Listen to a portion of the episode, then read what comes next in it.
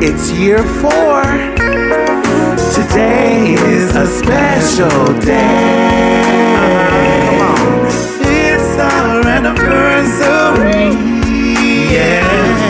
Not one year, not two year, not three year, we're four.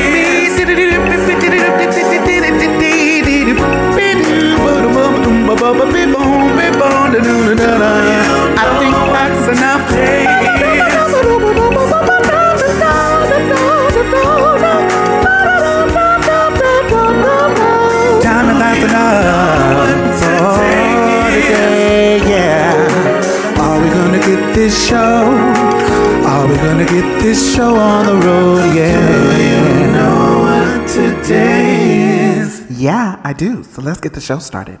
Hey, what's up? Bitch, Bitch. what's the motherfucking tea, girl? we been missing for a while, but we back in the God, What's good? Y'all motherfuckers been gone.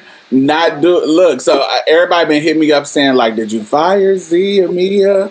Did you like what happened? Why you doing all these interviews? We love your interviews, but what's going on?" I said them hoes took an unscheduled break. Last time I talked to fucking Mia. She said these motherfuckers done returned her coin and one gonna do her. Then all of a sudden, Z hits me up a month later talking about, oh, she's recovering. I'm like, what? How? How did we get out? Y'all ain't told me shit about what's happening. So I had to um, kind of, you know, had, get some interviews scheduled so I could have a show for y'all while they were recovering. But I'm glad to see you are live off the operating table.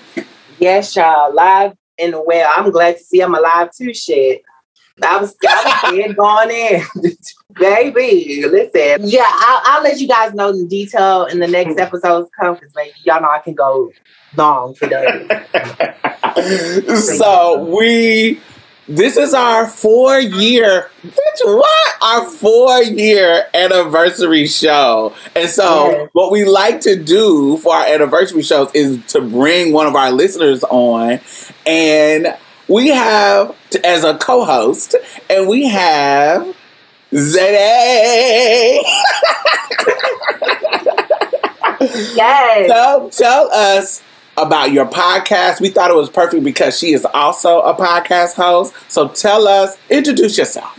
Yes. Um, firstly, I'm Zayde. Um, thank you all so much for having me on the show. Um, y'all are like my like like my go-to. I like y'all are like my favorite everything, like genuinely. Um like y'all really inspired me to like start my own podcast. And so I'm like super excited to be here. Um, but my podcast is um, called Black to the Future, and it's available on all you know podcast platforms, Apple, Spotify, you know all that stuff. Um, we just had our one year anniversary like a little while ago, so Congrats. I was I was gagged. I was just like, oh, we made it a whole year. Like, oh my god, like we can do this. like I was really gagged. Um, so I want to I want to thank y'all for being that inspiration. Um, I've had I've had uh, Zahir on the on the podcast too. So thank you Z for being on the show as well. Um, and I do other things too. Like I have an Instagram live show called Lost in Translation, where I just talk to various trans, GNC, non-binary folks about their life and experience. And me and Z are actually on that too. So yeah. that was really great as well. Um, that's me in a nutshell. And again, I'm just so happy to be here. Like I literally squeal when y'all ask me. I don't. That's just full tea. Like I squealed, and then I called my friends, and I was I, I was crying. I'm not even gonna stop. Oh so just thank y'all so much. oh, thank you, thank you, thank you, thank you, thank you. We we just when they brought you up, I was like, I was not why her in the sense of like Shay, why her, but in the sense like why are y'all picking her? And they were very like she she has a podcast. She interviewed us. She had great questions. She just have great energy, and I was like, yes, I want her. Let's go. Let's do it. Give her the questions. love it, love it, love it. So I am just, uh, I am so excited about us on being on this journey for four years. It is is so wild to me. So let's hop into these questions. Of course, and congratulations on this being y'all fourth year. I hope y'all have many more going forward. Maybe even blow up into like a radio show or something crazy. I would love that. That would be sick. Very bad. But the first question that I have is, what's been your favorite moment of the year? So that's pretty general, but what's your favorite moment of the year of all the episodes and stuff? I guess it's when somebody tried to. We recently talked about somebody tried to basically come for all of us over a disagreement, and basically they fucked up. and basically, Diamond called them out on the anti-blackness for receipts and stuff. So I would say that's my favorite. I, I, did love that episode. I was just like, y'all was just like, it's not this, it's not this, it's not this. And I was like, you know, all words. And I was just like, I know it. was so great. That, I mean, that was the moment.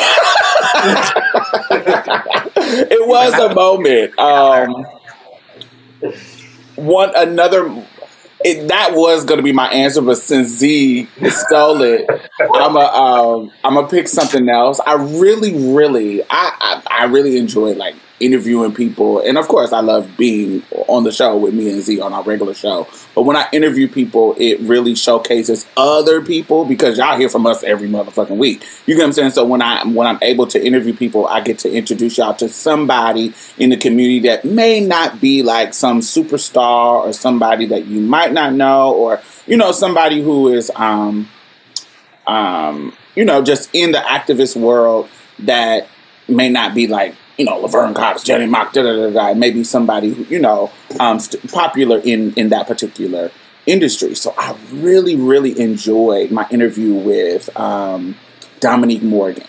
I enjoyed I enjoyed that it was a current topic about the little boy who was, you know, who they put they shaved the gay in his head mm-hmm. in his hair.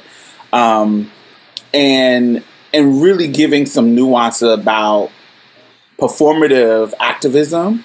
There are a lot of people who perform activism like, oh, I want to do this and I want to step up to the plate without actually thinking about a plan and thinking about um, the consequences of them performing this in the way that they are mm-hmm. just for clout, for, um, you know, for some type of you know, click and oh, I'm talking about this and I want to be the one who nobody is helping and I'm gonna step up and do the helping. And then when you really actually can be harming people because your intention it has nothing to do with the care. Your intention really has more to do with you positioning yourself as this permanent um activist and, and now the activism has turned into something where people can get some coins off of it. It, it sometimes it's really just as performative as white people trying to do um, diversity and inclusion work.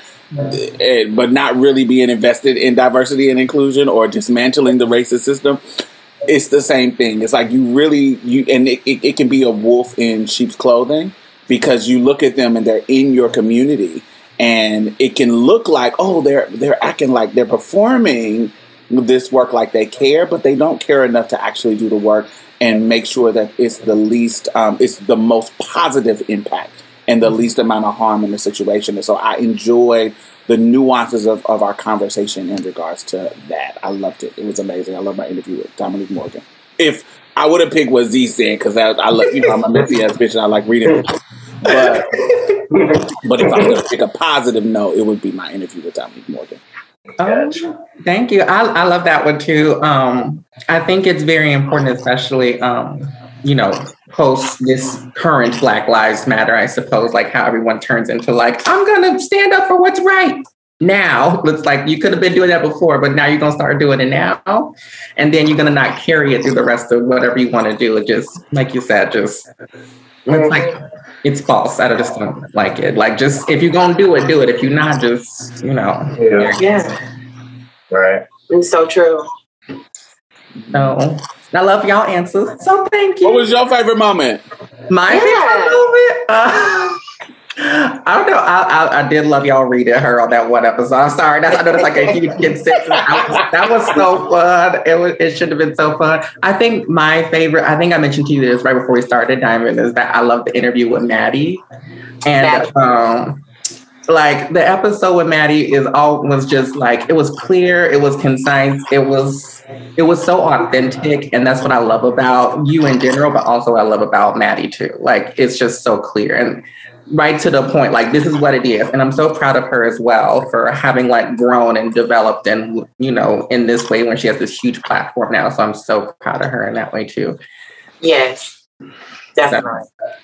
But actually my favorite overall i'm just going to throw this in there too my favorite overall episode is the one that happened like right after y'all first year anniversary when when Mia shifted her legs and crossed her tuck like snatched her back and and crying laughing. Whenever I feel horrible, I literally go back and listen to that two minute snippet on that episode. I think it's like episode 54. I go back and listen to that Whenever I feel like my life is fucked up, I'm just like, I'm gonna go listen to this because I'm gonna cry because it was so funny. Remember that? I don't even. I, I'm always doing goofy stuff. I don't even remember that part. What did I do? You, you, It's, it's called when Tucks attack. I. Yes. Yeah. mhm. Okay. Out of nowhere, you just said, "Oh, my tuck is burned." Oh, Jesus. Listen. Okay, I remember now. I remember. It was so funny. I was like, this is the most relatable shit I ever heard in my entire life. Because I like for me personally, I teach kids um, music lessons, da, da, da, da, and stuff like that. And so sometimes, like when we used to be in person, you would cross your legs and shift, and then they just sitting there, and then all of a sudden the pain happens, and you can't let your face show it, and you just be like, "Oh shit, I'm gonna scream!" Like, so it's it was so relatable, and I just love that moment. So Yeah, Tuck's been right. Yes. Baby. not cute, not for the faint of heart, but.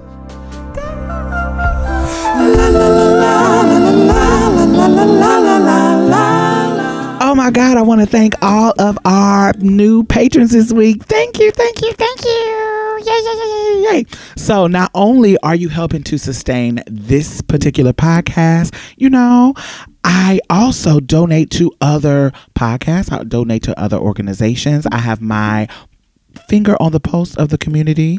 And I know a lot of grassroots organizations that are doing great work out here. So you're not only helping to sustain us, you're helping to sustain other people in a community. Because I put my money where my mouth is. You know, that's just the kind of bitch I am. Community is fuck. so thank you. I really, really appreciate you. And if you have not become a patron, why have you not? You can donate as low as a dollar a month. It doesn't matter. Anything helps. Please. Do I have to play Sarah McLachlan and show you puppies? Like, what do I have to do? Do I have to do resort to what the white people do to get you to give them money? Alrighty. Anyway, thank y'all. And the Patreon and PayPal link is at the bottom. Back to the show. Has any of y'all's perspectives changed over time over the last few years that you have spoken on different episodes. So, like different ideas you may have had previously, have they changed over time? So, and this may be like kind of a gag for people, but y'all know that I'm so outspoken about being trans, and y'all don't give a fuck. Like, I'll tell a cat, the Uber driver that I'm trans, just to have a conversation, because y'all know I like to like see why people think the way they think and try to get to the root cause of it, and maybe like there may be some way I can educate and help turn that negative into a positive if there is some stigma. But there was an episode where I was talking about, um, we were talking about Sidney Starr and um, the respectability politics in the community and how um, a lot of everybody's been saying for years, oh, she's not good representation, and, and I was just like, well, okay, well, you know, she's been in more places in cis het places than a lot of trans women I know. A lot of trans women that I know uh, only stick to the gay side because it's easier and it's more acceptable. So if you feel like there's an issue with her, her being in those spaces, why don't you try out for those parts? Why don't you put yourself in those spaces because they're not easy to be in? So I said, you know what? Let me follow my own advice. And I went in, I applied to a very well known um, bottle girl agency here hmm. in Houston. They, they make like a thousand a night and a 400, 4,000 a week if you hustle right. And girl, I got the hustle. So I was like, let me go see what I can do. Cause y'all know I just got, um, I got let go from my job when I got COVID. Mm-hmm. So um, I've been looking for a new place to, to work. So I went and there was like over a hundred girls who applied, like like in the building. But I didn't work behind like music videos and stuff, and when girls are being chosen, so I knew what to give. So I, baby, I had pushed through. the, the, the category was calling for all black. I knew the girl was gonna be boring. It was gonna be dry. They was gonna look like workers. Baby, I pushed through with this see-through mesh one piece with some clear heel. Baby, I had when I had went inside, they was like, damn. Move. but, but listen, that's what I wanted to give. I wanted to give like set, especially since I'm a trans woman, I wanted to set myself apart from everyone.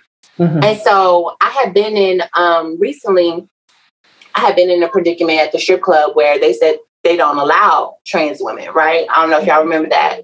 And so, okay, let me let me bring it around. Okay, okay I'm trying to see. God, these is like, uh huh, uh huh. Okay, okay. So let me get back to the the meat, the meat and potatoes. Okay, so it was about a hundred girls there. We did like three rounds. I ended up getting chosen by the last round. They said we had the job. I'm like, yeah, bitch, I'm in it. I'm making a thousand a week. I got this. So they said, okay. Uh, well, a night. so they say, okay, well, we're ready for you guys to do um come. You come in your bikinis and some tennis shoes. Now I don't got a sex change. So this had kind of like alarmed me and baby the way my tux be set up. Which we just discussed. Listen, so I'm like, oh Jesus. Diamond had told me one time about duct taping and shit, but I was like, girl, I don't know how to do the adhesive and grab it. I'll probably mm. be done duct tape myself together and had to go to the emergency room. So that was out the question. So I'm on it. I thought, okay, let me let me get to it. I went to the place with my bikini, my bikini on, and when I got into the door, I see a client that I had before sitting by the owner. And mind y'all, y'all know I've been in this situation before where you I, told them you was trans. Where, well, oh yeah, and I told them that I was trans before. So okay, so let me back up. When I was at the building um, auditioning, I told them I was trans. When I seen the hundred girls, I was like, "Bitch, I ain't finna go through all these girls." And then them say that I can't do it because I'm trans. So I was like, I put the lady to the side and I, I let her know. I said, "Hey, you know, I'm a trans woman. Do y'all accept us? Because I don't want to waste my time." And she was like, Girl, I wouldn't even have known if you wouldn't have told me. I wouldn't even told nobody until I got the job. Come on! Come on! Can somebody can preach to this little girl? I've been preaching this for years. Listen. That's how you get in. You get in, just get in. Then you can pick it up later. Like you yeah. push through. Then after that. Right. So y'all know my motto, girl. Y'all know I don't be getting fucked. So And then if they fire you after you get the job, you can sue their motherfucking ass now. That's why you do that. Get the job first, because if you don't get the job, you can't sue them for not picking you. If you get the job and then they fire you after, you can say, ah, lawsuit. Word out. See? right. So y'all know how my brain works. My brain don't work like that. My brain work like bitch, accept me from the gate or don't accept me at all. Utopia So- your fish. you Utopia fish. And so she was just like she was a she was a um she was a black she was a black girl a cis woman and she was really sweet. She was just like you could tell them at the interview, but I wouldn't. I mean, you do what you want to do. Mind you, at the end of the night, she ended up being the manager of the bottle girls. She was like, "We don't discriminate or anything." I said, "Yes, I got a bitch on my team." Because you know, I I said if she wasn't on my team, she wouldn't have told me to keep it to myself. She would have said, "You need to tell them." Mm-hmm. So I'm like, I'm happy. I go to the um to the bar, right, to with my bikini. I see a client sitting by the main woman. The main woman is going to is is going to see everybody. I know that's why she's there. She wasn't at the main casting call, but she's at the second one. And so as I see the client, y'all remember that incident where I was at the restaurant and the client spilled my tea and I lost the opportunity working at the strip club as a hostess? Mm-hmm. This goes all in my mind the client sees me, who is a well-known promoter here in Houston, goes and talks to the manager, stays up there a while, and then he comes back to me and he, you know, you know how somebody try to avoid contact. He he tried to avoid contact. He looked at me and he rolled his eyes. But I'm like, bitch, I got the job. You can't hurt me, ho. But as she as they tell us to put on our swimsuits and get ready to do this lineup so we can do a little one two they put on music so we can do this audition that we don't have the job and actually they're going to still be making cuts all of a sudden so now we don't have remember they said we had the job but now we don't. Now now they're It's still making day. cuts. It's another day. this is another day. Right. And so i'm like bitch why all of a sudden it changed? Y'all know I, you know you got to be on on top of things so now i'm i'm over analyzing everything. So they line all the girls up. We're all like we're all put- you know trying to give each other good energy. We're lotion each other down oil bitch so we ain't ashy in front of them because they, got two niggas that's on live and they got um too sexy by drake playing so each girl go around the little bar when it's my turn to go, I look to my right at the bar and I see two of the men who are like who who work there, actually three. Two of them have their head down in laughter like this, ten. And then one of them, like when I when I look at them, you know how when you catch somebody in mid laugh and they try to hold their lips together like this, so it doesn't look like they're laughing at you. Mhm. That's all I need to know.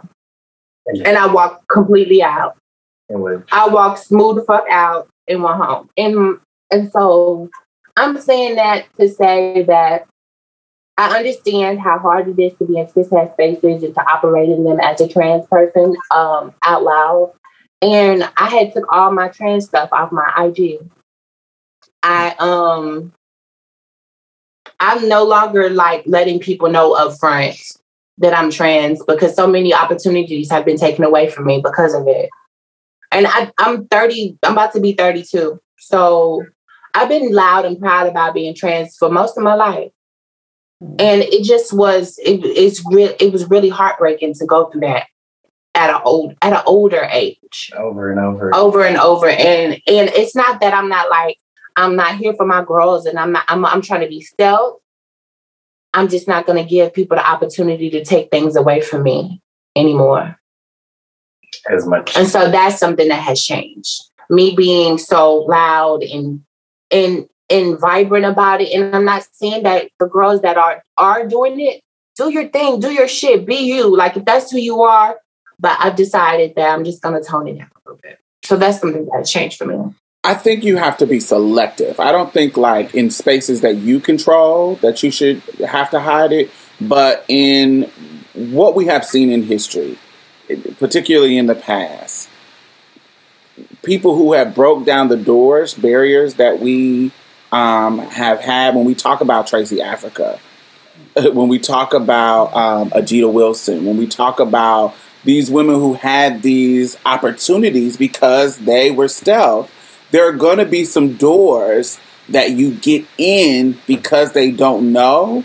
And then they can find out when you're there, but you got to get in the door. It's like a Trojan horse. Sometimes you got to do the Trojan horse to win the war. You feel what I'm saying? You got to do the horse. And so, um, you know, that's how I feel about it. It's about it's about being selective. Like I, I don't talk about, you know, we I've talked about this many times. I, I've gotten fired for being trans, so that's always a worry. So when I go to a regular, regular job, I am not ever, ever, ever, ever going to talk about my transness for the rest of my life.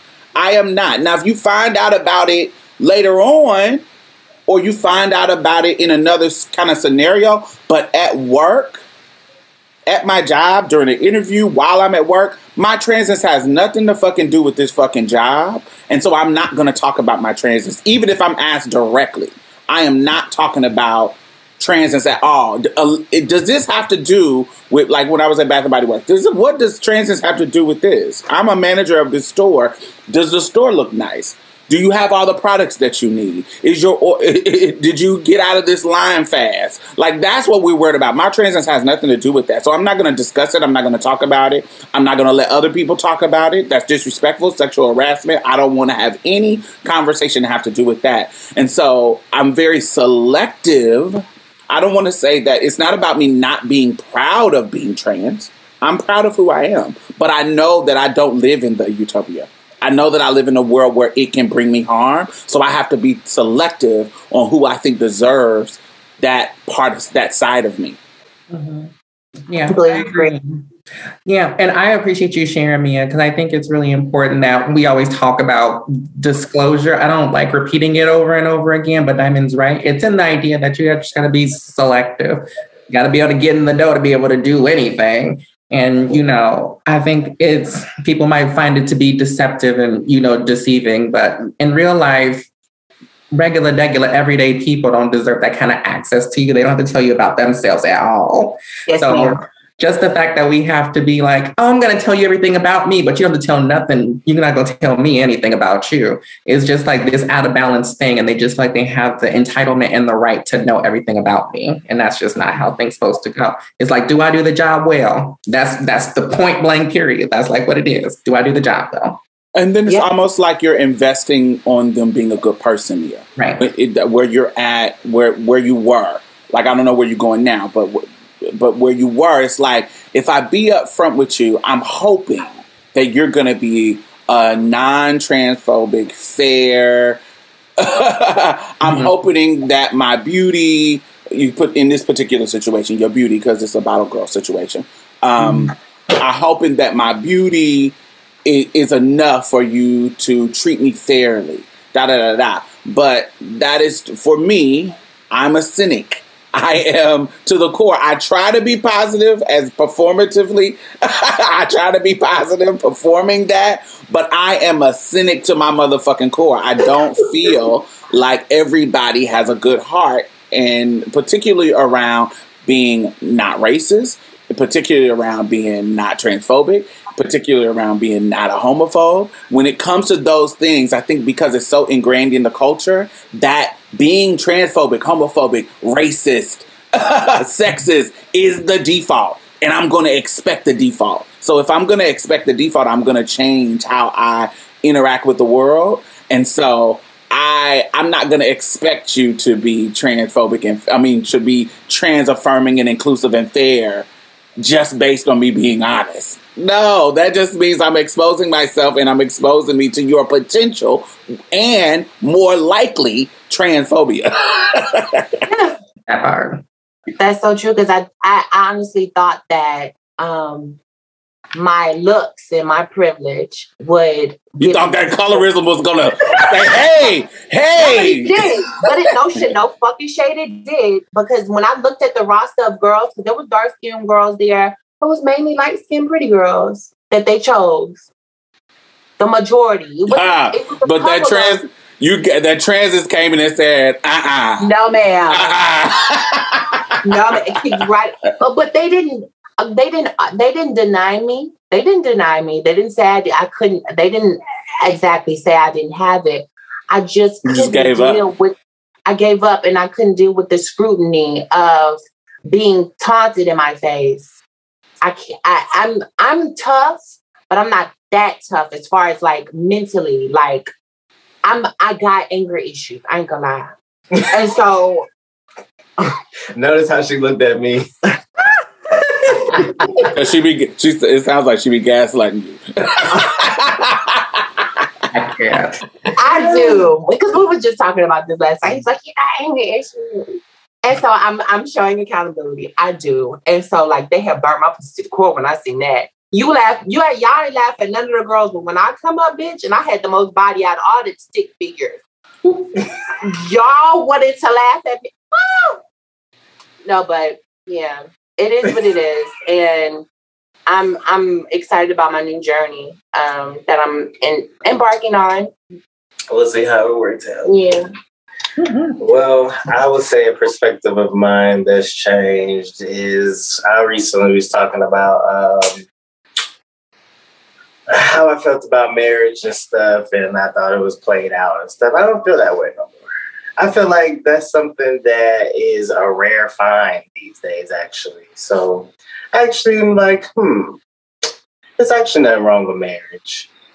At first, you know, I was like, you know, for, I forgot what episode, but I was like, uh, it just seems played out for me. Like for young people in my generation, a lot of uh, that's true. Uh, for a lot of us to do, we don't believe in it no more. So, like, I think that's changed for me. Hmm. Well, I'm happy that perspective has changed, at least hopefully for the better. Hopefully for the better. Um, yeah. I, I thought he was gonna, you know, because their anniversary revolves around our podcast anniversary. Hmm. I thought he was about to go into a proposal. That would have been so romantic. but you know, you, you, I, you know, that's just dreaming or whatever. But I thought that was what was about to happen. I'm so disappointed. But I'm glad that you changed your mind. I, I'm still optimistic. I Maybe mean- talk on a future episode. Like I'm not going to discount it. You know. I mean, that was obviously hinting at something.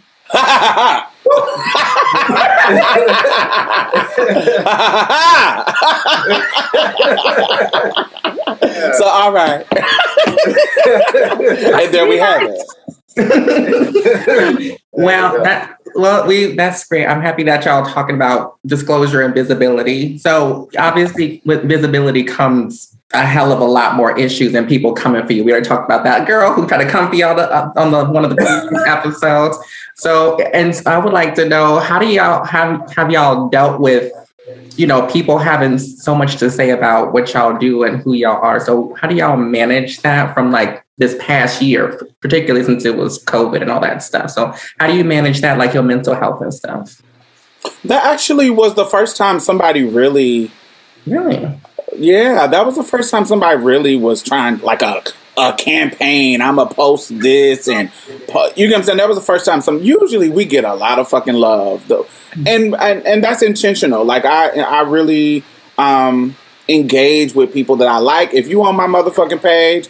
And my page or March's play, and you doing too fucking much, I block you and delete you. I don't sit. I don't sit. Um, and I, I, it's a dictatorship. if I'm gonna keep it real, it's a dictatorship. You're not gonna come in and talk to us any kind of way. It's not about having opposing views. You can have opposing views, but you are gonna deliver those views in a way that is appropriate and respectful to us. So you can't come to our page and just be extra and you bitches is this and I don't like your tone and bitch, we decide the tone on our shit.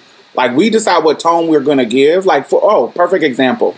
Recently, I posted a, a um a little meme or what I don't know what you would call it, but a little meme that said that Caitlyn Jenner was a woman of um, white men experience in regards to you know how she is navigating her political sphere in regards to her life. Um, and so somebody was offended by that, and in that situation, cool, you can be offended but it's the truth. and we are talking about Caitlyn Jenner and not you. We're talking about, and that is what Caitlyn gives. You know, we know that her 65 plus years of living as a rich white man informs her experience everything that she does, her politics, and everything that she does to disenfranchise or add to the bucket of disenfranchisement of trans people in this country. We don't want to say it's just her, but she's adding to that conservative, right wing, anti trans bucket. And so, because all of that is informed by her history, and so somebody was coming on the page and being, um, to me, disrespectful. And so, you, go- I'm gonna delete you, and I'm gonna block you, and then you don't have to worry about being disrespected by us because you won't see our shit. So cool. And it's not about I, I- hold me accountable, but hold me accountable in a way where you have you're explaining the wrong. you weren't explaining it because nothing that you were saying made sense and relevant to what I said. So that was one moment. But usually, most of the time, most people are really, really supportive. And, you know, and if they are even in disagreement, they say, well, I think of it like this. And, you know, I disagree. Or I don't fuck with what Diamond was talking about. Or I don't fuck with what Mia was talking about. But in a, I just disagree. And my point is blah, blah, blah, blah, blah. I keep that. That's, I love that. That's feedback. That's, um, that's a community conversation Right. but we rarely have had somebody um, just like try to undermine our in- integrity in the way that girl did. Mhm. Uh, we usually in good. Well, well, there's been for me. I felt like I've seen a lot of people say stuff about me, especially in regards to me and her relationship. Like I've seen some critiques as far as, far as that, but um, I'm a sensitive person, so it makes me feel some type of way. Like what? This year, this year, No, not really this year because Yeah. we haven't really been open. But, but yeah, I mean, I don't know. Now my way is just minimizing looking at comments on my stuff. so I don't know. That's how I do it. I just don't be looking. I just don't be looking. I think it's better to shield yourself and protect yourself and preserve your own peace because I, I, I, I fully never understood the idea of like, I don't like this, so I'm going to follow it. None of that makes sense to me. Never. This bothers me. This makes me uncomfortable. Unless you're trying to actively learn, that's one idea. But if you just don't just spew hate all the time and disagree and fight, what's the point? So, yeah. There's literally people who do that. Like, I don't know if you like if y'all have had this happen to y'all, but like like on your on individual, like personal social media, like like say for instance, you post something that's controversial or something, it is always that one person that don't don't like don't ever comment on nothing else. But on that one post, they got the most negative things to say. And on every post that they post, like that you post, every time they comment is something negative. And it's just people that's like that that just wanna want to battle and want to to exchange that negative energy so that you can feel the way they feel, however that may be. I call them the contrary Marys. I delete them. If every time, every time you post something, a bitch is being contrary to you, and that's the only time that they post, it's never in agreement, it's never in to show you love, it's always to be contrary. Delete that bitch. That bitch whack. Delete her. Get her off your shit. Block her because she a hater. That bitch a hater. Get the fuck off. All of that. Or if a, also that's one thing. Or a bitch who always trying to one up you. If you post something about your experience and a bitch say, "Oh, oh, oh I went. I took a trip to um the Bahamas. Oh, girl, I went to Barcelona and da da da da da." And- Or or. Or you say, um, man, I had this fine ass nigga that come to talk to me, try to holler at me at the Wendy's today, and he was so cute. Oh man, I it was two dudes at the Burger King that tried to holler at me. If anytime you see a bitch trying to one up you every time, delete that hoe. Bye. Part. Hello.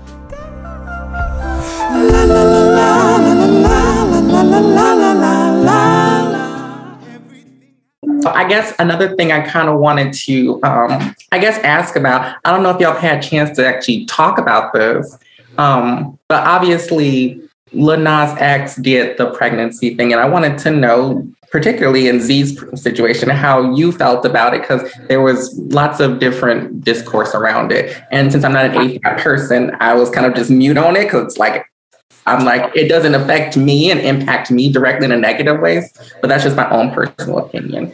So I just wanted to know, particularly from Z, how that situation felt to you. Um, yeah, I thought it was weird. I saw people even arguing about that. I don't know. I really don't care. I'm not a Lil Nas X fan, but that's how I felt about it. I don't care. It don't got nothing to do with me. He's an entertainer. I expect him to troll and do what he did. Yeah, he's definitely an expert at trolling. Like they think they're gonna beat him at this internet shit, and they not gonna beat him. So I don't know why they keep trying. they not because he just said the other day that he he he was. I think he said he wanted some pussy or something. what? Yeah, he was. He like, said this gay shit is getting old. I miss pussy. so it's like you you you're not gonna win. And but I- could I rebut on that? Um, on his question. yeah. Um, I actually went and got my when I had, I had to do like four blood draws. Like te- I mean, not four blood blood draws, but um, I had to do labs like four or five times. And the last time I did it, um, my nurse was um, telling me how she felt that it was wrong that he he was doing that. She didn't go into depth, but I was like, I had stopped her before she started to like offend me even more because um, the way I view it from the trans men that I've seen that have been um, pregnant and they've shown people, um, specifically black trans men, because the white trans men, they don't seem to be that as much harsh, but, but black trans men who are are open about their pregnancy or they show pictures and stuff, they get so much hate and, and so much negative comments. And so like to see like how people were just offended by just a belly, a belly. They know that he can't get pregnant, but people were offended by that. It kind of made me see how people would view a trans man who was pregnant. Mhm. And, but even though he's a cis man, it is still I can't explain it. It kind of it kind Some of some trans men were offended by it. They were saying they felt like he was mocking them or whatever. I don't know. I thought that that conversation happening was strange, but I mean, I never been pregnant, so I guess that's why I don't relate. it was giving anti-blackness for me. I can't. I can't. Um, I can't speak to whether somebody should or should not be offended by it.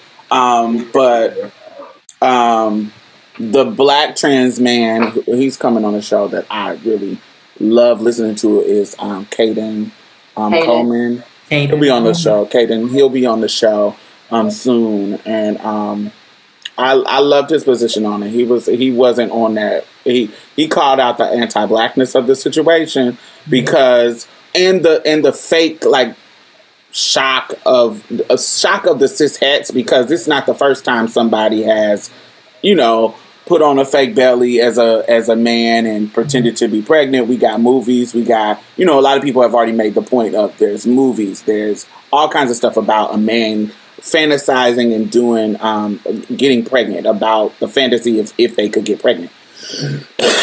and really, really recently, um, James Charles, who has more followers than Little Nas X, all of a sudden nobody remembers James Charles' pregnancy picture. But when little a black boy does it, now all the white or white adjacent trans men, because I didn't see any black men. I, I'm not saying that they didn't exist, but I didn't see them. Um, black trans men um, making this big issue about it. It was mostly the white ones, and so not saying that that's it, but um, but it felt like oh, it felt like anti-blackness. You picked the black boy to be to go up against and to da da da da. But when just a few weeks ago, the white boy that did it, it was nothing. It was quiet and silence. Y'all didn't talk about it at all, like literally. And you then now all of a sudden, oh, I don't even know who James Charles is. Uh, he has more followers than than Little Nas X, and he just had a, he be having scandals and blah blah blah blah blah. People he be trend and do all that shit, but all of a sudden you don't know who he is. I don't know. It just seems really really selective and convenient that you don't know who James Charles is when somebody called you out about you you doing you outraged about Little Nas X. So it just felt like anti-blackness on a level. I you know anybody can be offended. That that's not my ministry, so I can't tell you who can be offended. But it felt like looking at what was going on. it felt like a reach, and it felt like somebody, some anti-blackness. This is a black boy that y'all want to attack, but y'all ignoring all the many other situations. I think personally, like I said, I'm not AFAB, but I feel like there was a way to have that conversation and bring that up in the context of Little Nas X without attacking him about it. You mm-hmm. and and once again, I can't tell people how to be offended or what to do. I'm just saying what I would have done. It would have opened up the conversation for me to have about trans men being pregnant, men who birth people, you know, in, in, in regards to how we, you know, how we engage with abortion, in regards to how we engage with healthcare around birth rate and da da da. I would have opened up the conversation without saying, "Oh, I'm offended by him. He is making a mockery of trans men," because that literally it just wasn't that. It was literally it was literally him a metaphor of him birthing his first album. It was clear as day. Yeah, I, I thought it was pretty clear too. I was like, oh, okay. And then not to give him any kind of like scapegoat or nothing like that, but I remember um Mick, who was on season 13 of Drag Race, you know, trans man who does drag, like they're some kind of acquaintances or something like that. So I feel like at this stature and this level and the place that he has, I feel like he might have consulted, you know, Gottmik and asked them. That's just my thought process, how I would have did like, should I do this? You know, but the metaphor is still there and I wasn't taken aback by it. But again, it wasn't for me to be offended by. So mm. yeah, I, I I, I didn't even know none of that was happening. All I saw was I I saw some people talking about it and going back and forth. I didn't even really listen. I was just like, oh, okay. So, I mean, that's bound to happen when people go viral in that way. So I was just like, okay, this is what comes with the game of that of the situation. So, but as far as me, I was just like, okay, like, do what you want to do. I don't know. That's how I feel about it. So this whole year and then some, unfortunately, has been affected by the pandemic, and you all have been doing your show virtually. So, like many other things, is it different doing it in person? Would y'all prefer? Are you going to go back to being um like in person at some point in time? Maybe, hopefully, sort of, kind of. Well, Diamond could go first um, well, they come to my house, so I like seeing them. It's it's you know they're like my children, so so I like seeing them on a weekly basis. Um, I, I think the COVID thing really opened me up. Not necessarily um, made that a particular issue. It just opened me up to.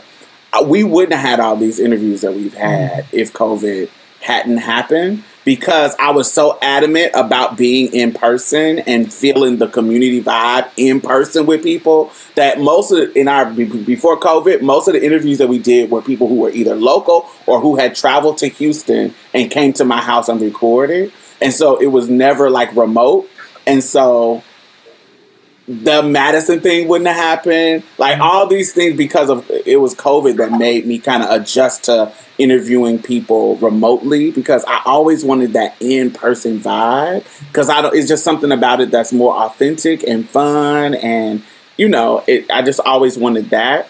Um, and then yeah, I think it's the same thing with us when we when we when it comes to us being um, in person. I think that it is just fun and you know, not that we don't have fun. We're used to it now because we've been in COVID for so long. But yeah, it's it, it's it just I feel like it's it's funner to record in person with each other.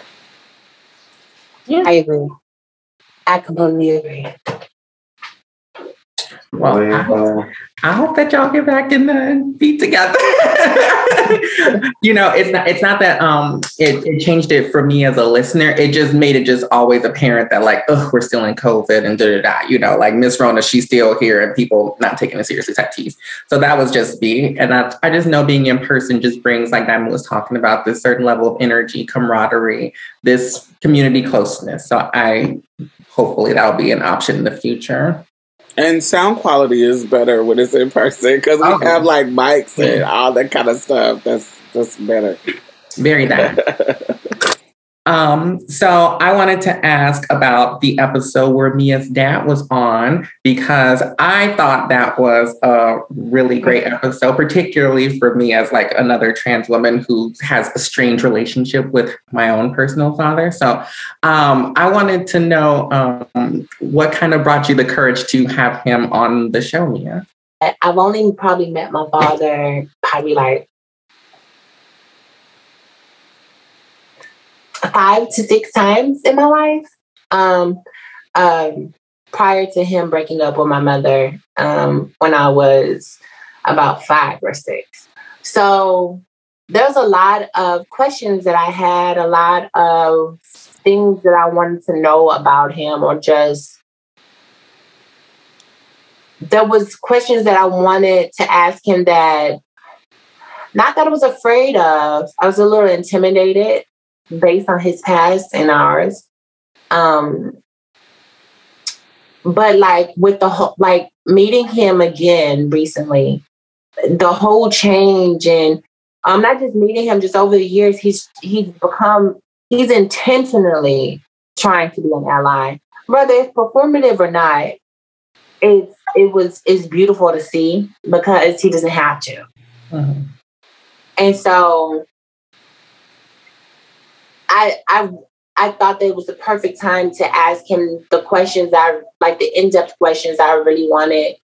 In in a way, um, hold him accountable accountable for some of the things. And so I thought that it would be a perfect time to have that and just to show um, other black trans women that it's possible to try to mend your relationships um, and I thought I thought that was I thought that was a really good thing to do because a lot of times we don't see that, especially from our fathers. Mm. Um, our mothers are usually the ones that are a little bit more accepting, but our fathers are usually a lot of pushback as, um, as far as being trans women um, because of the nuances of society and patriarchy and you know you get it from the gender reveal teas. Mm. So we only haven't had Diamond's dad now. Oh yeah, it's true. I don't talk to him. the, our very first episode of this podcast, period, is mm-hmm. Daddy Lessons, and um, I, he doesn't respond to me, so it's not a mm-hmm. it's not a relationship at all. And but does so, he respond to your brothers? He's not connected to my other my brothers at all. I, my I'm my only dad. Oh, yeah, we don't have. He's not connected to my my younger brothers. We don't have the same father. Oh, okay. right, right, right. Yeah. Um. Even, but I do have a brother that is my dad's son that's in Japan, but he won't give me his information to talk to him. Like when I asked him for the information, he didn't respond. Wow. But but my brother on my father's side doesn't talk to him either. Oh. Oh, so he's a dick. Yeah, he's a he's like a toxic. Um, he just has a very toxic personality, and so I, if you listen to the very first episode of this podcast, it's called Daddy Lessons. I it kind I gotta go through the story of how he just it turned it went from my mother's homophobia being the reason he wasn't in my life to me realizing that it wasn't just that it was toxicity. So um, you know, I'm an open book. So if there's ever a chance to have them on, hell yeah, I have them on. Um, but um, but I am working on my transphobic brother being on the show, the one that I just, ah! that I just re, um, you know, rekindled with. Once we, you know, get we good, we in a good place. We're talking more and all that kind of stuff. So I do. Did your dad reach out to you when your mom passed away? No, not at all. He reached out to me when when ancestrydna.com hit him up and said, "This is either your child or your parent. Well, based on y'all sharing DNA, this is either your child or your parents." And he reached out to me saying he apologized. He was an idiot oh, because he didn't think that you were his that was the, that was a like that was a part of that was a part of it, but it, it's so many layers. You got to listen to that episode to understand. There's so many layers. It was a part of it, but it wasn't all of it, and so that didn't come till later. it was in the early years of my youth, it was quite obvious for him, and he came to the hospital and all that kind of stuff. But for whatever reason, as time went on, um, that was in question. And when Ancestry DNA said, "Hey, this is your child," he was like, "Well, clearly, since um, we don't talk and we hadn't talked since 03, this is obviously, you know, some real shit." And um, and he said, "He can I forgive him?" And we had a, a brief conversation for like a week, and then it just died. And so, yeah, so yeah, it wasn't. But if I if I if I get a chance to have them on, sure, yeah, definitely. Yeah. I hope I hope you do complete the trilogy. We got Zahir, we got Z's dad and Mia's dad. we Yeah. need to complete the trilogy. Yes, Yeah. that would be awesome. I can bring my who I consider my dad, my um my little brother's father on. That'd be cool. oh, That'd be cool. I can my stepdad. I can bring him on. He'll be he'll be down as fuck, and he's funny as hell. Yeah. yeah, I, I might bring him. No, I would I would really love to see that. That would be just seeing uh, trans people have a good relationship with their parents or some working relationship with their parents is always something that I'm always looking to see. Because so many young girls, trans girls, literally DM me and be like, "Can you help me? I need a mother," and, and all that kind of stuff. And they're looking to me, and I'm just like, "Girl, I'm like a child too. What do you mean? Like, you, you want me to help you, baby? Like, I, but I do, I, I literally do my best to help, but um, I think it's just so imperative that that we're trying to work on those relationships, but it's a two way street, as we all know. So, Yeah. You know, like some, someone gonna have to pull it together and be like, all right, I have to bite the bullet. Mm-hmm. Right. So, and then uh, something that was very fun that happened earlier this year too was the super straight idea. I'm sure that y'all are. Uh, I'm sure they have hence disappeared for some weird reason because it didn't make any sense. And um, I know that episode y'all had discussed it quite a bit, but um, have you have your thoughts and feelings about it changed at all? Probably not, but but the super straights. Um, I think the only the only thoughts maybe that have changed is that I welcome you, stupid straights. Please let me know who you are. I welcome I, I welcome you to be vulnerable, so that I know how to treat you accordingly. I don't know. I, I, I don't believe in that. I that that is not um, something I believe. I honestly, in my heart of hearts, I believe every motherfucking body is queer. It just takes the right circumstance and the right person to and the circumstance and comfort and trust and you know for them to explore that side of them. I think I really, if I want to be honest, I think everybody is queer, and the and it's my experience that has informed that. There is very few times, very very few times that I have been. There was a dude that I wanted that I couldn't pull. If if I had the time and the space to do it, I haven't had that experience.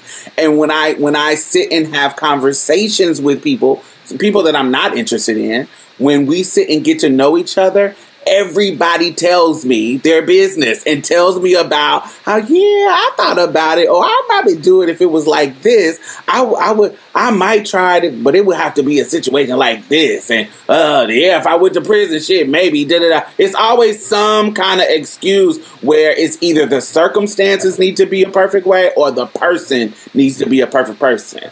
And so you know, or circumstance, you know, even, and it, it doesn't have to necessarily be dealing with a trans person or dealing with being homosexual or, or anything. I mean, anything that's like a that's like outside of your cookie cutter vanilla bullshit. Mm-hmm. Ev- Every time I talk to somebody, it's always a queer element in there. It's always a queer element in there. So I just don't believe that there are no such things as super straight. I think being super straight is performative as fuck. I think everybody is queer. I, I, I would kind of echo part of that. I don't know if everybody's I don't know if everybody's queer. I would love that just so people can shut the fuck up and sit down and relax and just be comfortable and people can do whatever they want, judgment free. But one thing that Diamond always says that I tend to repeat to people is that, you know, if you don't want me to be in your bed in your room and be intimate with you, I'm not gonna take offense to that. That doesn't bother me. So that's just how I literally think about it. Like if you don't want me, then why do I'm gonna try to force myself onto you? And I think it's always just so important to let cis het people know, like, if you see me and you like me, that don't change nothing about you. You know, that's if if, if a nigga see me he won't be, I'm just like, okay, well, you you like what you see. Let's let's go ahead and figure this out. You know, but like if you don't want to get to the bedroom and you don't want to let me in, I'm not gonna be bashing on your door to get in. Like I want to go where I want to. That's Yeah. That's how I feel. Like, And do I like what I see, motherfucker? oh, oh. First of all, let's talk about that. Ugh, Lord have mercy, because they'll show up. We like, I got dick and money. I'm like, yeah, I got both too. So now what? or Or you or you're the attracted- you're the one. You're the I've never thought about doing this before, and you're the one. So oh, you should be the one that. But you're not the one for me. I appreciate it. You, I, I appreciate you wanting me be, to be the one, but I'm not. You're not the one for me. I'm not interested. No, thank you. Or they or or they'll give in some type of way, like the cishet men, they'll give like, well, you should be honored and privileged that I I I want to give you this straight dick. I- that I chose you to give my straight dick to. Out of all the, the the booty holes and mouths and dicks and stuff, I chose you. So this should definitely be a privilege for you. And you don't want it. They be so a transsexual. You don't want me. You but you don't even because they think that we don't we don't get we don't have access, which we do. And so yeah. Trust me. I like the thousands, the, the thousands of followers I have on Instagram and Twitter are not just a bunch of other trans people and trans women being like lifted me up. Like, let's be very clear. Like, at least a good stack of those is, is the biggest. so I'm just like, make this make sense. Mhm. But either way, I, I appreciate y'all answer. Did you want to throw something in there, Z, at all? About the super strengths? I don't even remember my perspective on it, but I'm pretty sure it's the same. I don't even remember. I, I just, yeah. I mean, I, don't. I don't. That's how you feel. that's what I'm. Well, that's why I'm at about the majority of shit. I just want you to be open with me, baby. Just be open with me. I don't want I don't I don't want to be in your midst and thinking you an ally and you're not. That's all. And that whether that that be racism, sexism, um, all of that. Let me know up front. That would be nice. Since we gotta let you know that I'm trans up front, let me know that up front. Mhm. Yeah. Exactly. So I know we talked a lot about the past, and this is the anniversary for four years. So again, congratulations. But I want to, I do want to ask a little bit about the future, as it were, because of course the future has important things in in um, in store as well. So uh, the question I would like to ask, because y'all brought it up on a previous episode about pe- being able to like, what is it like, um, eugenics, being able to pick out like if trans people are going to exist and stuff like that. So we had kind of talked about that on a previous episode. Yeah, that y'all had. We like I was there. I, I included myself like I was there. I was fine. Um, and y'all had talked about it. And so I guess I You're the wanted- listener. You're a listener. You included. Thank you. Um, and so I, I guess I kind of want to know is like, are is there parts of you that fear being a trans person going forward? Now the visibility is growing, um, stuff like that, and you know, it, it may feel good to get visibility, but it's a double edged sword. So, is there anything you fear particularly being a trans person going forward? Yeah. Like, but that's the whole reason why I deleted my transfers off my page. And not saying that I wouldn't be, I wouldn't do things in the community and I wouldn't post things, but but because it has stopped my access, I want to, I specifically want to be in spaces where I'm not supposed to be in by society standards. And um I think a lot of us, if we could, we we would try to hide the things that affect our access. Um, and not saying that everybody is like, oh, you know, I'm ashamed of what I am and I, you know, I just don't want to be this. But I think there are certain goals and certain things that we want to do in life. And if we could take those hindrances away, we would. With a majority of us would, I feel like. So I'm I'm I'm not stealth, but I'm picking and choosing when my transness is is available to people. Mm-hmm. Thank you. Yeah. Honestly, what was the question? um, and uh, is there anything that I guess God gives you fear or like gives you hesitation or pause about being a trans person and like being visible going forward? Hmm. I will say um, safety. Um, really, you feel unsafe as a trans man? Well, in a lot of situations, yeah. Like when I went to Egypt, when I disclosed I was trans, I felt really unsafe um, because of their religion and stuff. So, and how they their attitude around it, I felt really unsafe. There was a moment I was sexually harassed too, and so like even at work too, I feel hesitant because I mostly hang around men. So I guess I'm really selective too. Um, I don't know. I guess yeah. I'm I'm just I've always been just as selective like as Mia. I mean, I've been selective in the way that Mia is choosing to be now, if that makes sense. Mm-hmm. So like I've always been like that. Like there's been moments where I've been open and visible too.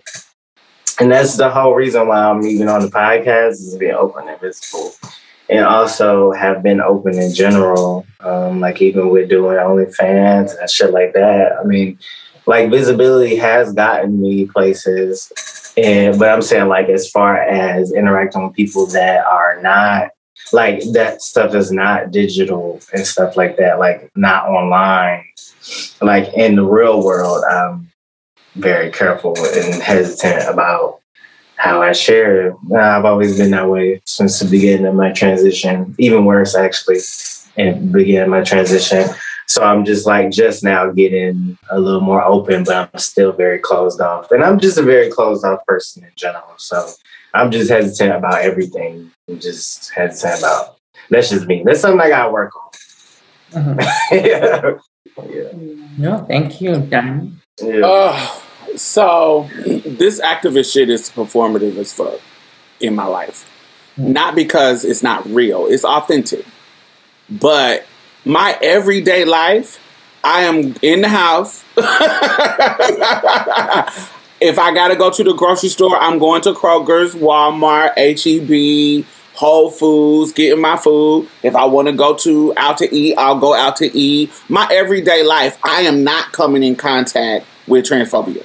I'm not coming in contact. I really don't have a lot of white friends, so I'm not really engaging with white people enough to really be have racism just you know of course it's all in our culture but i'm talking about in like a direct response to a racist person in in my face that's not happening to me every single fucking day it, it'll be some random thing while i'm doing something i'm just my life is boring as fuck. my life is boring. It's I sit and watch my shows on Netflix, sit and text and talk and be on social media. In my my the real world, I'm not in any danger. I am just kind of um, other than the indirect shit happening in the world. Um, but I just want that to be clear. So that's my real life. Mm-hmm. And the boringness of my real life, I actually enjoy. I actually enjoy that when I walk down the street, my transness is not just just detected like that. I, I actually enjoy because I like being able to go to the grocery store without any fucking problems. I'm here to get my groceries. I'm not here as an activist.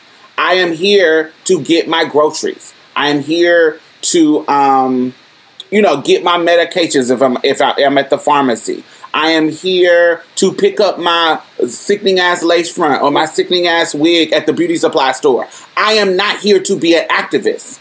Mm-hmm. So I want to enjoy my life how it is. Now, if something comes up that I have to battle, yes, I'm going to battle it.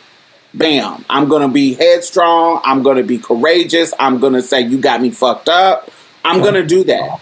but, right, unlike when I was younger, because I was in school, because I had to, I was forced to engage socially with certain people, with teachers, with students, blah, blah. I was forced in situations where motherfuckers were put in, the, in my vicinity to be able to bully me, harass me, uh, try to fight me, da da da. As an adult, I don't have none of that shit. I'm not engaging with people who fuck with me. I'm not doing that. And so my life now as a 40 year old is much different than my life at 20 years old. I don't go to the club as much. I don't go to, it's just a whole different life for me in regards to the comfort of what I'm able to deal with. And so I wanted to put, I wanted to say that first of all. But because I know I need to have a contribution to the world, because I need to, I know that I need to do what is in my skill level and what my comfort level of what I need to contribute to the world changing for the next generation, I choose to do it in a way through my activism. So real life, my my organization helping people on the ground, um, Black Trans Women's Inc. My storytelling when it comes to us sharing our opinion here on Marsha's Plate, um, interviewing and, and sharing um, other trans people's story and negative that are in the, that are on the ground right now in the world, whether it be a celebrity actor or it be an activist that's on the ground or something in, in that regards. I want to be able to my goal is to have an archive of trans people's stories and trans people experiences so that somebody growing up 50 years from now will, will go back and look at Diamond Stylz' work and see, oh, I learned about this person because Diamond's archive of interviews, Diamond's archive of, you know, I was introduced to this person, this person, this person, da, da, da, or I learned a different aspect of somebody of a, a, trans person that I already knew based on Diamond Stylz' work. That is what I'm trying to create. That is what I want to do. So that we are. What are we doing now? We hearing stories about Marsha P. Johnson. We're hearing stories. We some trans person that we didn't know that contributed this. Some trans person that I want at what's happening between in my life and my decade that I'm uh, intentional about. I want you to be able to find it, and I want to be able to put it all in one space, and that's what I want to do. And I want to get paid to do it. That's what I'm trying to get grant money to, to be able to do it. but um, but I, that's what I that's what I do. That's what I love to do, and that's what I want to do. That's what I want to contribute. Yeah. Mm, thank you. Very Monica Roberts. Very that. Uh, yes.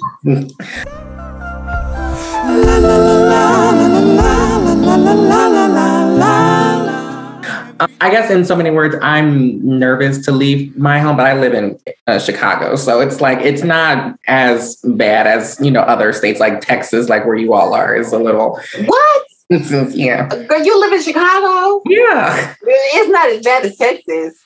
I, I she's not. She's talking about the state of transness. It's trans as oh. far as yeah, okay. like it's it's not as bad. So you know, so I y'all saying that y'all not as afraid. I'm just like I would be petrified. That's just me. Um, because you know, what's the age cap now? What they do they lower it from 35 to 32 or something like that? Yeah, like, lowered yeah. it.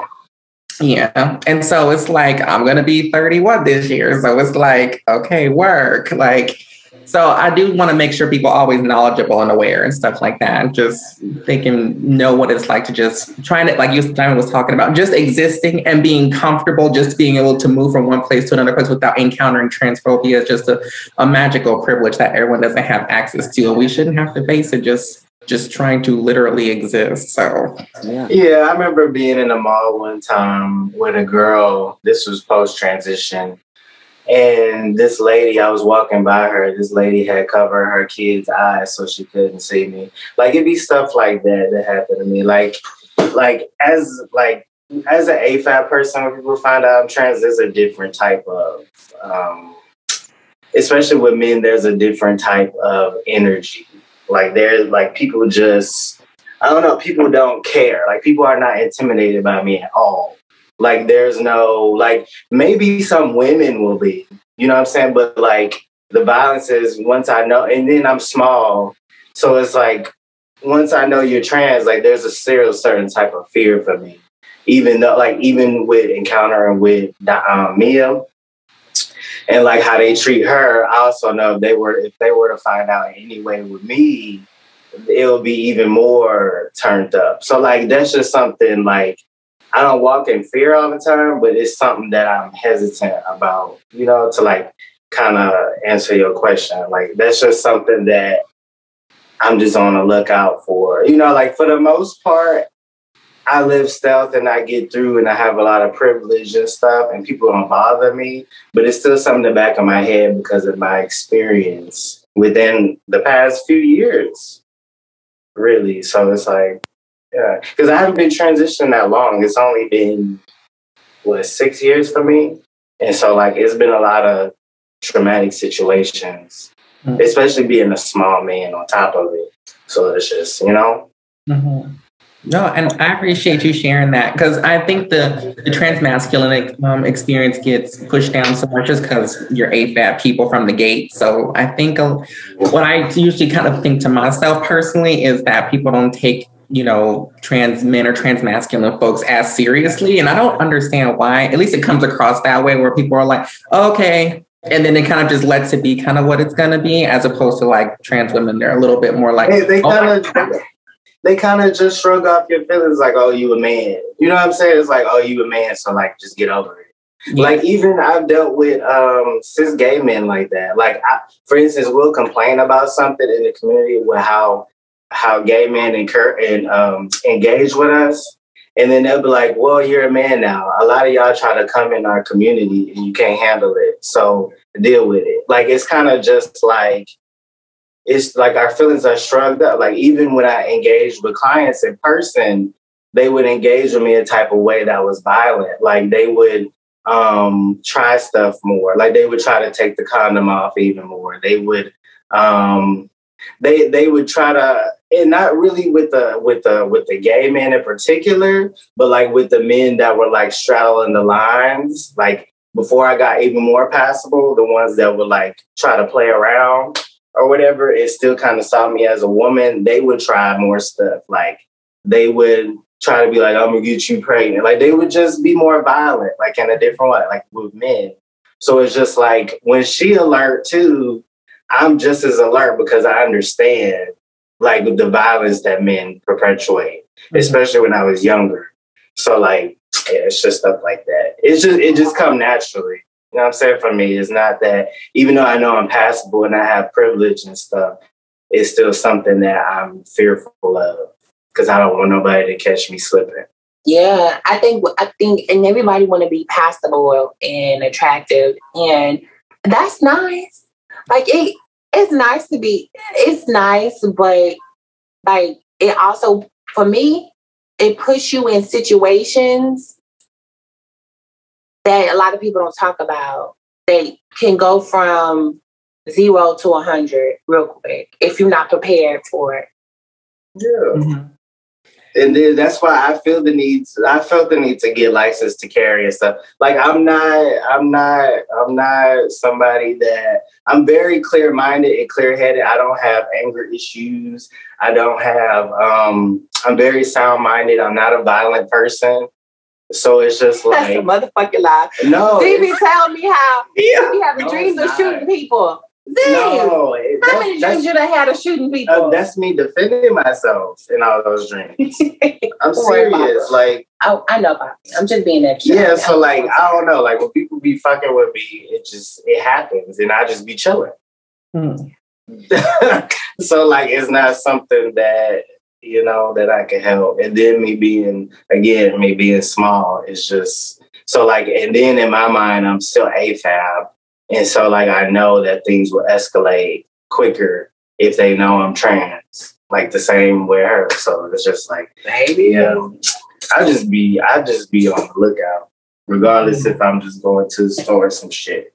It's crazy, like the violence. I don't mean to drag it, but it's just crazy, like the, like the difference in violence that men choose towards like trans men versus trans women. And sometimes it can be the same. Sometimes it can be like them wearing us out. But you, like for trans men, it seems like they try to sexually be violent towards them.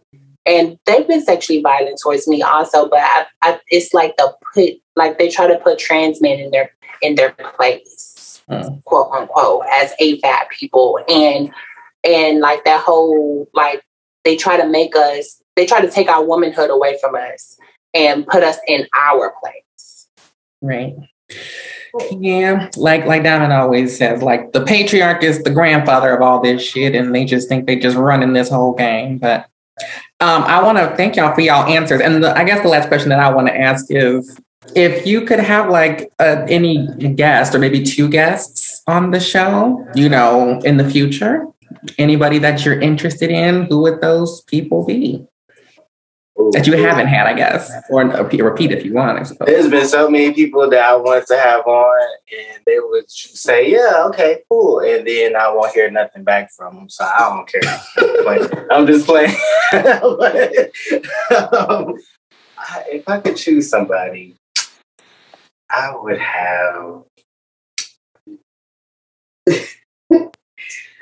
Oh, uh, you go first. Okay, me. well, I'll go first since I've been going first this whole time. Um, well, I actually wanted you on, so I'm oh. glad we already did this. You're here, honey? well, not an interview, but like you were definitely one of the ones because I, I just love your spirit. I love your energy. I, I, I love like um just the way you interview. Also, it's really good. Thank um, you so much. You're welcome. Um, I I wanted um, what's her name? Monroe Bergdorf. Bergdorf. Bergdorf. Mm-hmm. I wanted her just because of how she shook up the UK. And I think she's very eloquent. I think that she's very well spoken. And it would be nice to like see like like an in-depth like view of like her progression and how she got to where she she is now.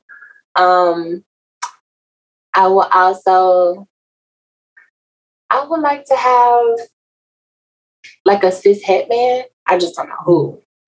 A cis het man that is vulnerable and very, very outspoken about his um transnet uh trans attractiveness.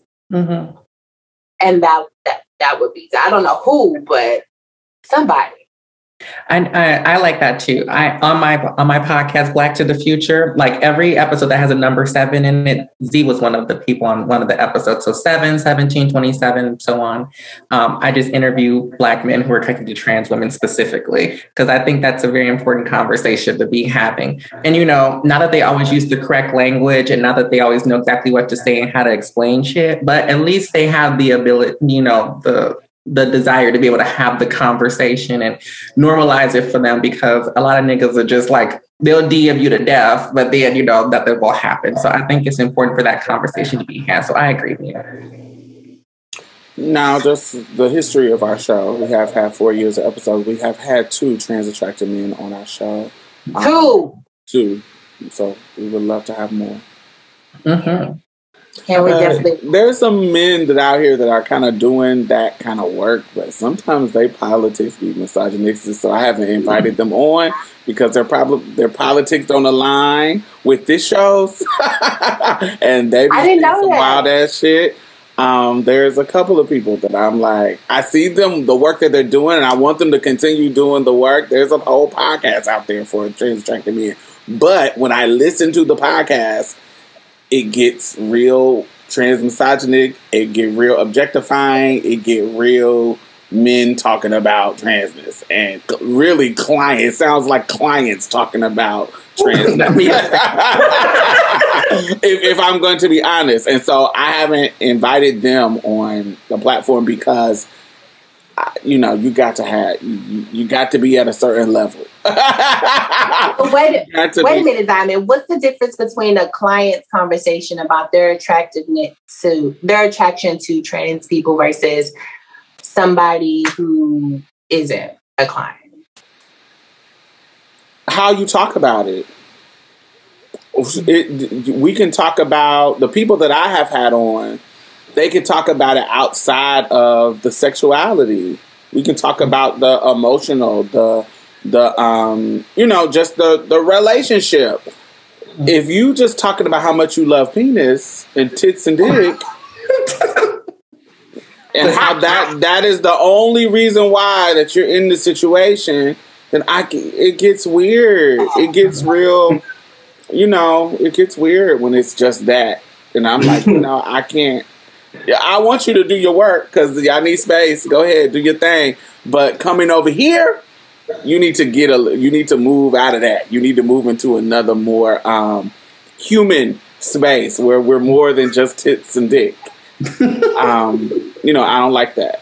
Um, but to answer the question, who would I love to be on the show? Um, the blessing of COVID as well mm. is I have had so many people that I have dreamed of having on the show on the show. Um, they are either they they have already been on the show or I've already recorded and it's on the way. um, I have had, you know, from T.S. Madison, like literally, there is nobody on my. I made a list in 2019 um, mm-hmm. of people that I wanted to reach out to um, to be able to, um, you know, be on the show. And there is not anybody on that list that I haven't got. um, we love a hard worker. Come on. Um, mm-hmm. oh no, no, it's two. I wanted to have Trace, white girl Trace. Oh, Trace, Trace, sickening. Yes. I wanted to have um, Angelica Ross. So I contacted both of them, but they their schedule and you know in regards to that, um, they they didn't prioritize it, and so it it it didn't work. It hasn't worked out yet. Those two are the only ones that didn't. Now the blessing is that they did respond because we do have a friendship that was before Marsha's Plate even existed, before they were even famous, either one of them. Before they were famous, we had we had a relationship, and so we talk to each other, but their schedules because they are celebrity trans women with a lot of shit going on. Mm-hmm. It has been hard for me to um, um, get them to prioritize it. Mm-hmm. You know, you know, because of course they can make it happen but right. to get them to prioritize it. And I have seen this is a complaint, and I I'll just say it. I do feel like trans people have to be very, very intentional about prioritizing trans journalists, prioritizing trans creators that you work with, just like you know, just like Beyonce doing when it comes to oh, if I'm gonna be on Vogue, you, I'm gonna I get to pick my black photographer, my black woman photographer. Y'all have to do that as well because I know y'all want to get y'all want to get on Essence and be on CNN and all these these bigger platforms, but there are smaller platforms like Marsha's Plate that would love to have you on that care about you more than them because we are trans and this is your core community, you have to be very, very intentional about not looking at us as the little small platform and at least, you know, reaching out to some people um, and and and you know coming down off that pedestal and helping some of the trans journalists out. Mm-hmm. You know, I think you got to be really intentional about that. But um, I would love to have um, because I got to make a new list because I have so many lists that I've done. I would love to have Amaya Scott. She wasn't on my original list, um, but I would love to have Amaya Scott. Um, I did contact her um, because somebody told me to contact her. uh, somebody to, when the situation happened with her and the um, in that movie. In in the movie, the movie, and it was a couple of times when she she Maya Scott got attacked at a Pride this year.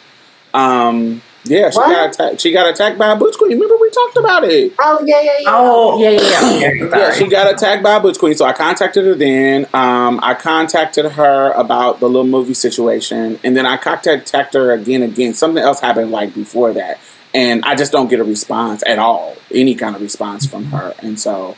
Um, I don't think it's shady. I just think it's. Um, I don't think she might check her emails, and it might be a, one of her agents or something to check it. And if we ain't talking about no money, it's like, uh, Um, you get what I'm saying? And that's understandable or whatever. Um, but you get what I'm saying? I have contacted her, so I would love her.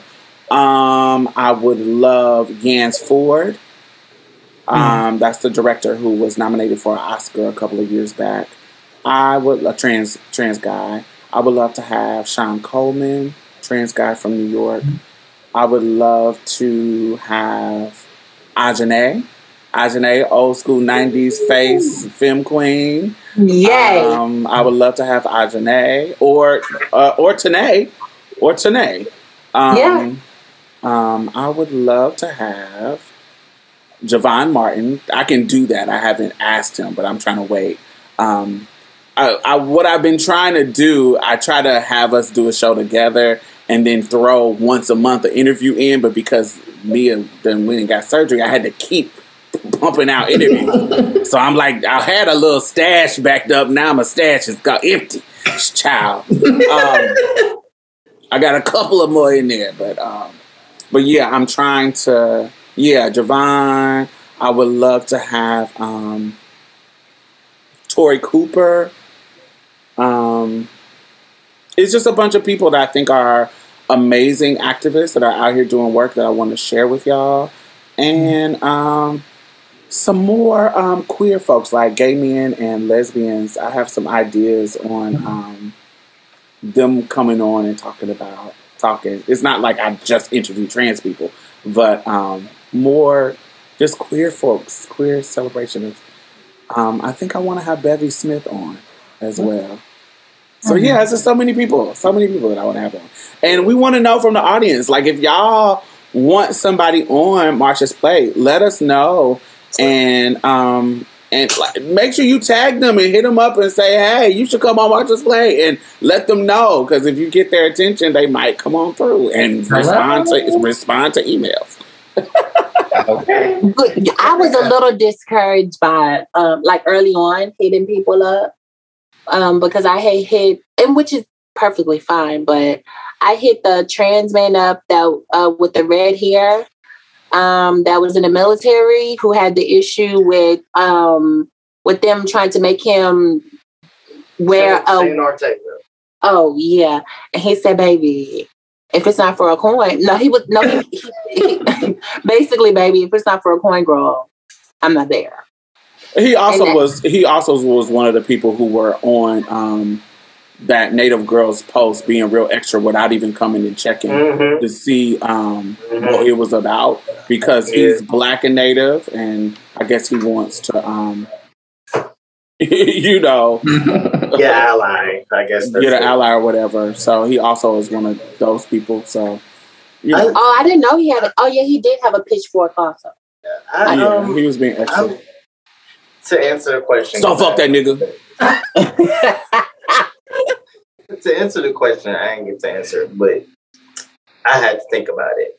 I would like to have C. Riley Snorton. Oh yes, Um, he's a book writer. An author. Yeah. he also, I think he also has his PhD. yes. Um, I don't know in what, but also, um, it's this guy that is the CEO of a prosthetics company. Uh, it's called Real Magic. They make like really lifelike prosthetic penises for trans men. I think that would be interesting. Um, yeah, those are my two. Oh wait, and I got one more. Mm-hmm. Ari Lennox. That would be over. that will fucking be over. So random. For what though? Like that? now it has to be a reason that they're not just Ari Lennox. Why would Ari be relevant to our conversation? I was Oh. Okay, so not just Ari Lennox, um, also Iggy and um Hey, No, listen.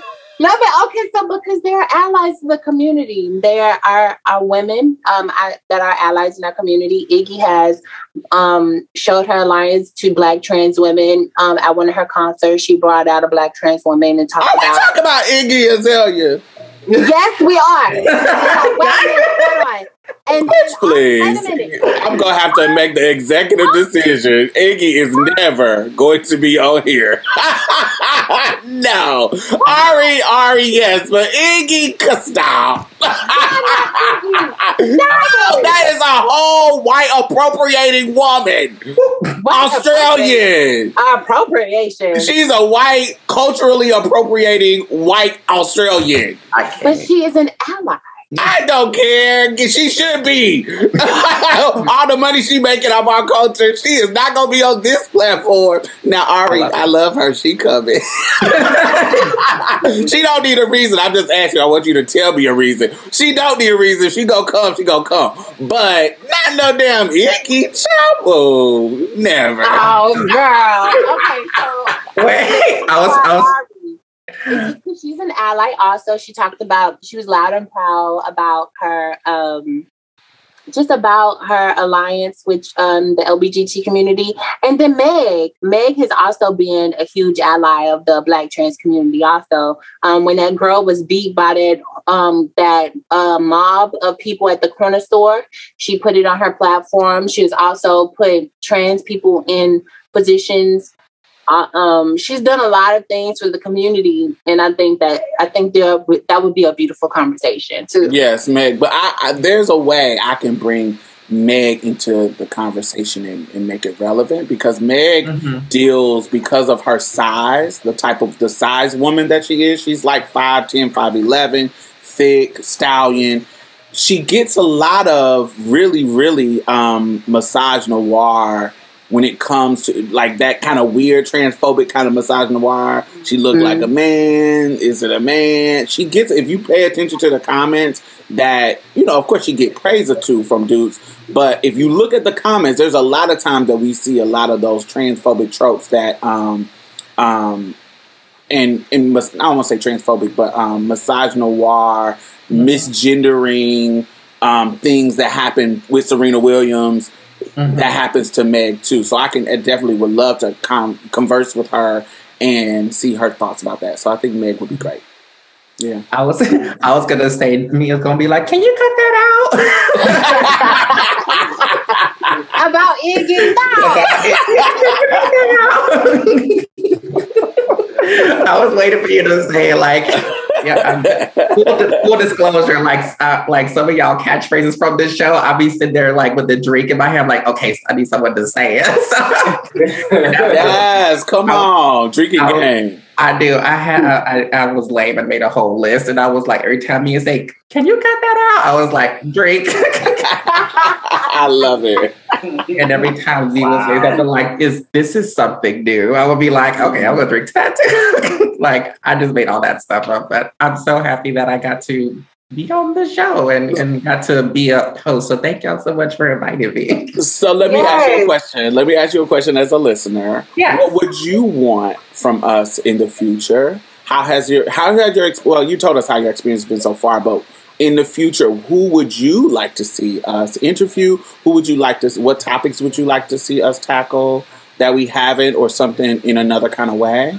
What would you like to see? Ooh, wow, I think y'all cover a, a broad range of everything. And even on specific episode topics, y'all really go into other things that are adjacent, which I think is like really important. And y'all let have space to do that. So I can't think of like no specific topics off the top of my head, but I would love the idea of like maybe like a, a panel of certain folks to kind of have a conversation about various things, you know. Um, you know, they don't have to be big, high profile celebrities or nothing like that, but people literally trying to get to roots of certain things. So, you know, getting to a better accord, I suppose. So I think that would be a good idea. Like, you know, now that we have Zoom and all this stuff, you can have up to what, 10 people at a time having a conversation about something. So I thought that would be like a really cool idea. Maybe different people from different podcasts to help promote them and stuff. Since y'all have, you know, y'all have like such a, a prominent force in the community, so I thought that would be a really cool idea. Perfect. We think that's a try great to make idea. that happen. We will try to make that happen.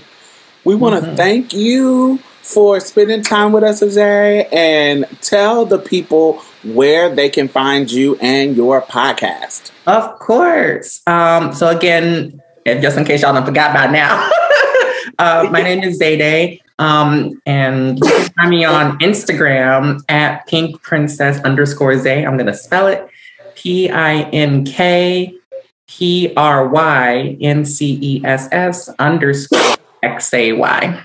I put the Y because Y chromosomes. It's more fun. um, and on Twitter, it's the same thing minus the underscore if you want to follow me on there. And then um, my podcast is um, Black to the Future, and it's available on Spotify, Apple, all the streaming platforms. Um, and you can just search on Instagram, Black to the Future Podcast. That's literally it. I think on Twitter, it's a little different. I think it's BLK underscore the number two, the future. So BLK underscore two, the future. Mm-hmm. So please follow me, engage with me. Um, shout out to Mikey, my co host. Um, sweet, sweet, sweet, sweet little butch queen that I love so much. and I will put all of that down in the bottom for y'all to check them out. Mia, last thoughts on our four year anniversary. What do you want to say? Thank you guys for tuning in to our fourth year anniversary. We're so happy to have you all again. Thank you. Um, just thank you. oh. all right. What about you, Z? that works. Um, thank y'all for listening to us throughout the years. Um, it's been a wild four years for me. You know, going through two surgeries within one year, then dealing with her surgery, and just y'all see us evolve. So thank you for joining us for the ride. Mm-mm. I want to thank y'all for continue to um,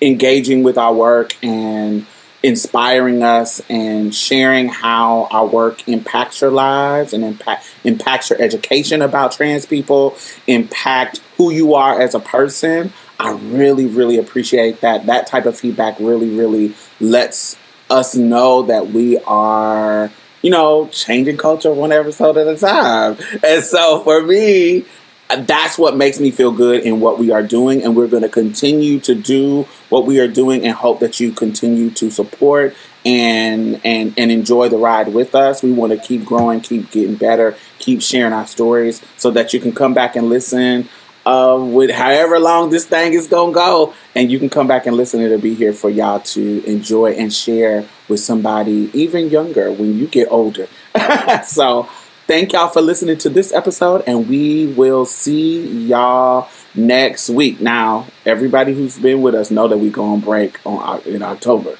so there will be some episodes, but they won't be um, like current. There will be stuff that we've already recorded, and yeah, so we are going to go on break in October. We want to thank all of the patrons. We want to make sure that you hashtag and tell us what you think about this past four years or this past year.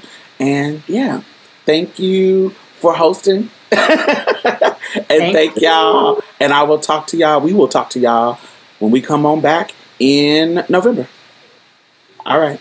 All right. Bye bye. See you. Well, that's it. Thank you for coming and getting a taste of Marsha's plate. You can listen to us on iTunes and SoundCloud. Make sure you leave a review because we really need those five stars, y'all.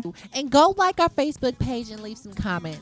We will be posting exclusive content every Thursday, so you definitely don't want to miss out. You can also follow us on Twitter and any other social media site at Marsha's Plate. If you'd like to donate or advertise with us, hit us up at diamondstylz at gmail.com.